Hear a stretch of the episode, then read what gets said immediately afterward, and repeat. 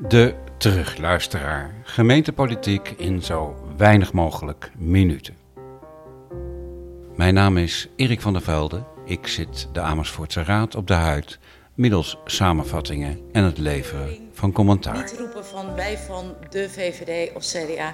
Nee, gewoon heel eenvoudig een brainstormsessie, een gesprek over hoe wij uh, anno nu omgaan met de eisen die wij stellen ten aanzien van bouwen, van wonen, de eisen die we hebben. Een raadsvergadering zonder politiek. Weer eens wat anders. Op initiatief van George Huurman, V V D, en Alex Engbers, C D A... laat de woningbouwcorporatie Portaal en de projectontwikkelaar Latij zich bevragen over hoe zij aankijken tegen het gemeentelijk bouwbeleid. Amersfoort wil jaarlijks duizend woningen realiseren met de verdeelsleutel vijfendertig procent sociale huur, twintig procent middensegment en de rest vrije sector. Een verdeelsleutel die niet gebaseerd is op de reële marktvraag, maar op wat maximaal haalbaar wordt geacht bij de marktpartijen. Het benodigde rendement halen de projectontwikkelaars uit de verkoop van de vrije sectorwoningen. De sociale woningen, en vaak ook de huurwoningen uit het middensegment, worden meestal zonder winst doorverkocht aan woningbouwcorporaties die zelf niets of heel weinig kunnen bouwen bij gebrek aan eigen grond.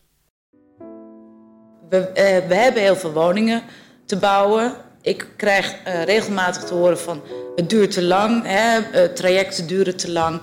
George Huurman vat de koe bij de hoorn. En waar zit hem dat nou in? Wat is nou hetgene waarom het soms zo lang duurt? Er is op voorhand niet direct een generiek antwoord te geven waarom alle projecten lang duren. Uh, de conclusie is wel dat bijna alle projecten lang duren. Zegt Anthony Poot, directeur van Latij Projectontwikkeling, gevestigd in Amersfoort. Wat wel op zich een voorbeeld is. Ik zit nu dertien jaar bij Latij. De eerste tien jaar heb ik de Raad van State nog nooit gezien. En de afgelopen anderhalf jaar ben ik er al vier keer geweest. Is op zich ook wel logisch. Hè? We hebben de afgelopen jaren ook meer een trek gemaakt naar meer binnenstedelijk. Dus daar wonen al mensen, die vinden daar wat van. Die hebben daar hun eigen kijk op. En uh, in Nederland is het van die aard in de democratie goed geregeld dat je uh, je bezwaar kwijt kan. Op zich is dat een, een, een goed fenomeen. Het zal je eigen huis maar betreffen. Maar als je ontwikkelaar bent en je denkt iets goeds te doen voor een stad of voor een plek, dan krijg je er ook wel eens een punthoofd van. Anderzijds, kijk, ieder project heeft ook zijn eigen uitdagingen en zijn eigen discussies.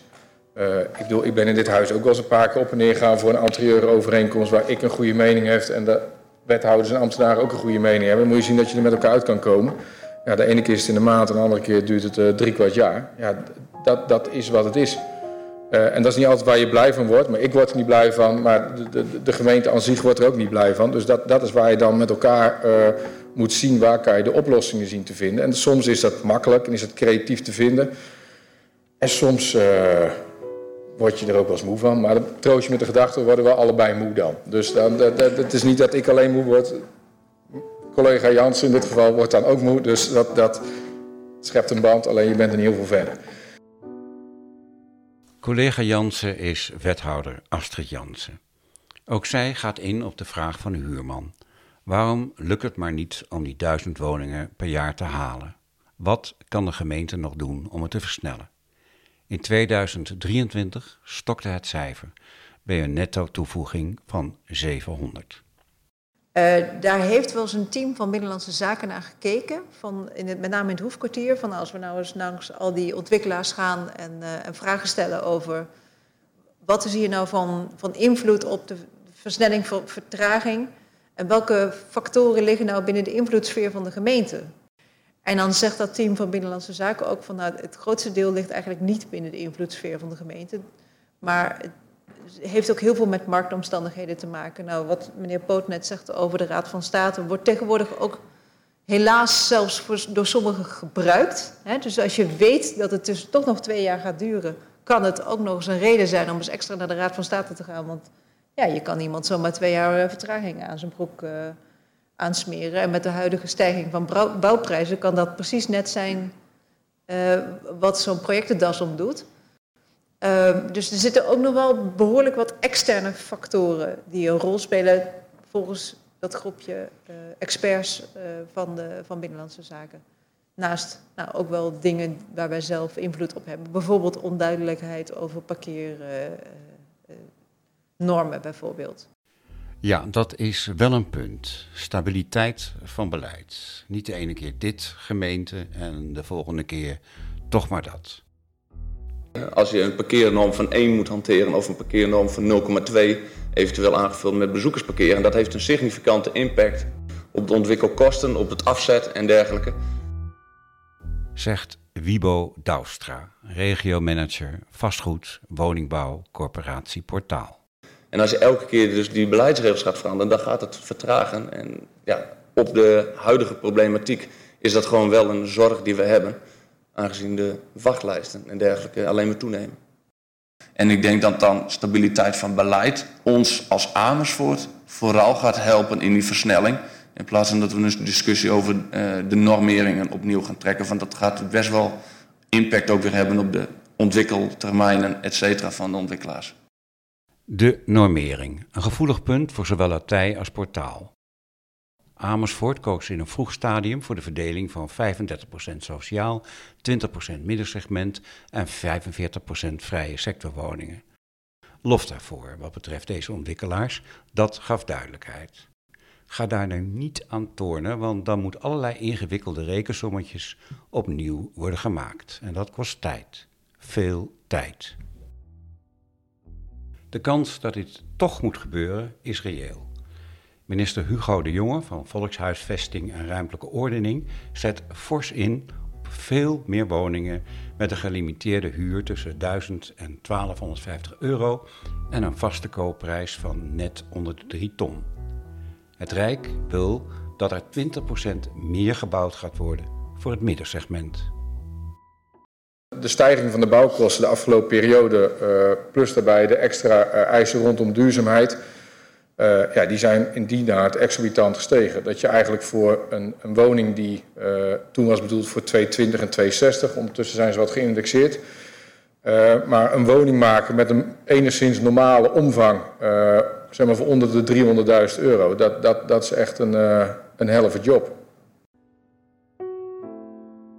Vanuit mijn eigen visie, en dan spreek ik even niet namens Portaal of namens de, de corporatiesector, ik denk niet dat het aanbod van middeldure huur, dat dat naar de toekomst toe uitsluitend door de corporaties opgepakt kan worden.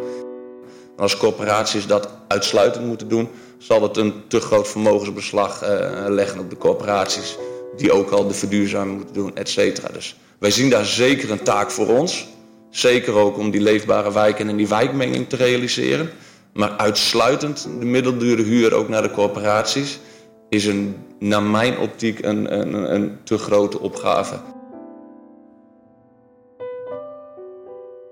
Ga maar aanstaan, wethouder Astrid Jansen. Je zult iets moeten met een groep woningzoekenden die nu tussen wal en schip valt. En je hebt te maken met partijen die met goede reden vast willen houden aan de huidige verdeelsleutel. Misschien biedt de suggestie van raadslid Alex Engbers een uitweg. Een institutionele belegger interesseren die buiten de verdeelsleutel om met steun van het Rijk extra woningen voor het middensegment wil bouwen.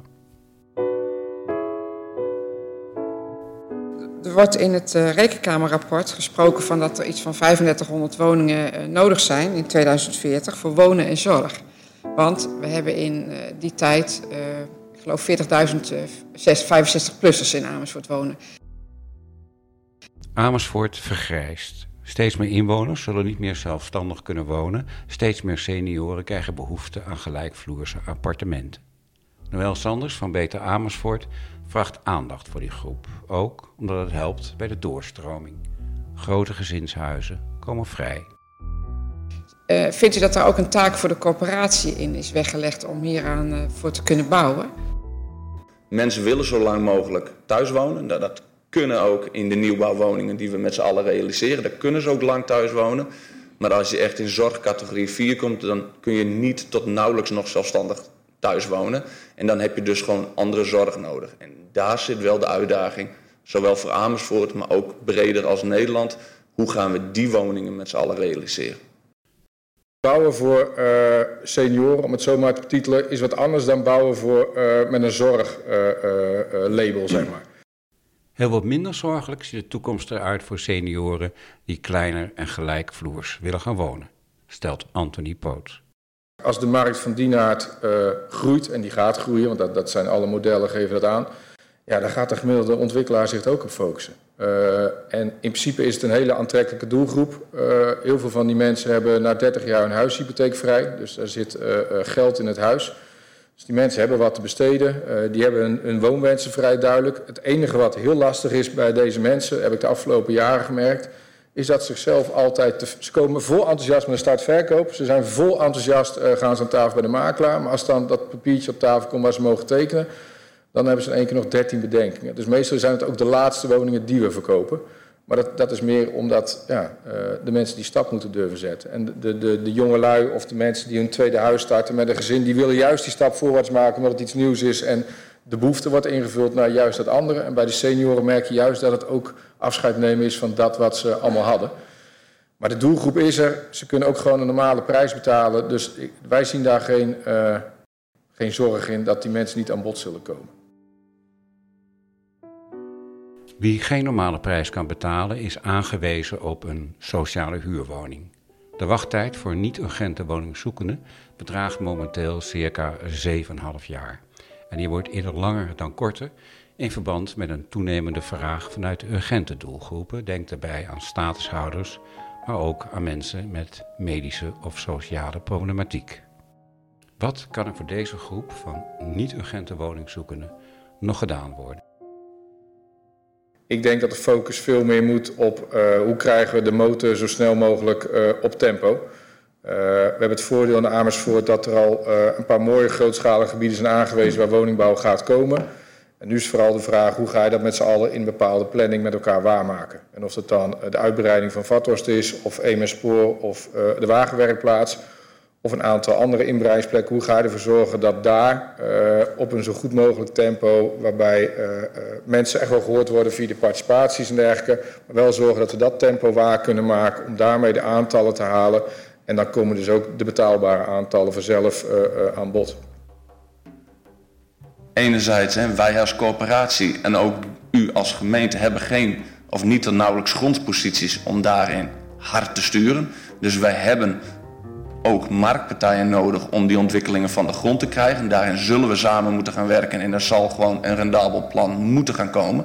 Anders komen er geen woningen, dat is enerzijds. Tweede, tweede kant is ook wel dat we wel, ook als portaal zijn, wel voor de ongedeelde stad gaan. Dus we willen voorkomen dat we hele grote clusters met alleen sociaal of hele grote clusters met alleen eh, middenhuur, maar dat we wel diversificatie ook qua doelgroepen willen. Ik denk dat we vooral massa moeten gaan maken, dus we moeten meer woningen gaan maken. En of het, dat is een andere discussie waar je die woningen in. Het was een informatieve bijeenkomst. Mag vaker gebeuren. Bestuurders en onderzoekers van buiten die zich laten bevragen over onderwerpen die de stad raken. Op naar de volgende vergadering. Welgemoed, een tikkeltje zuur en een tikkeltje zoet.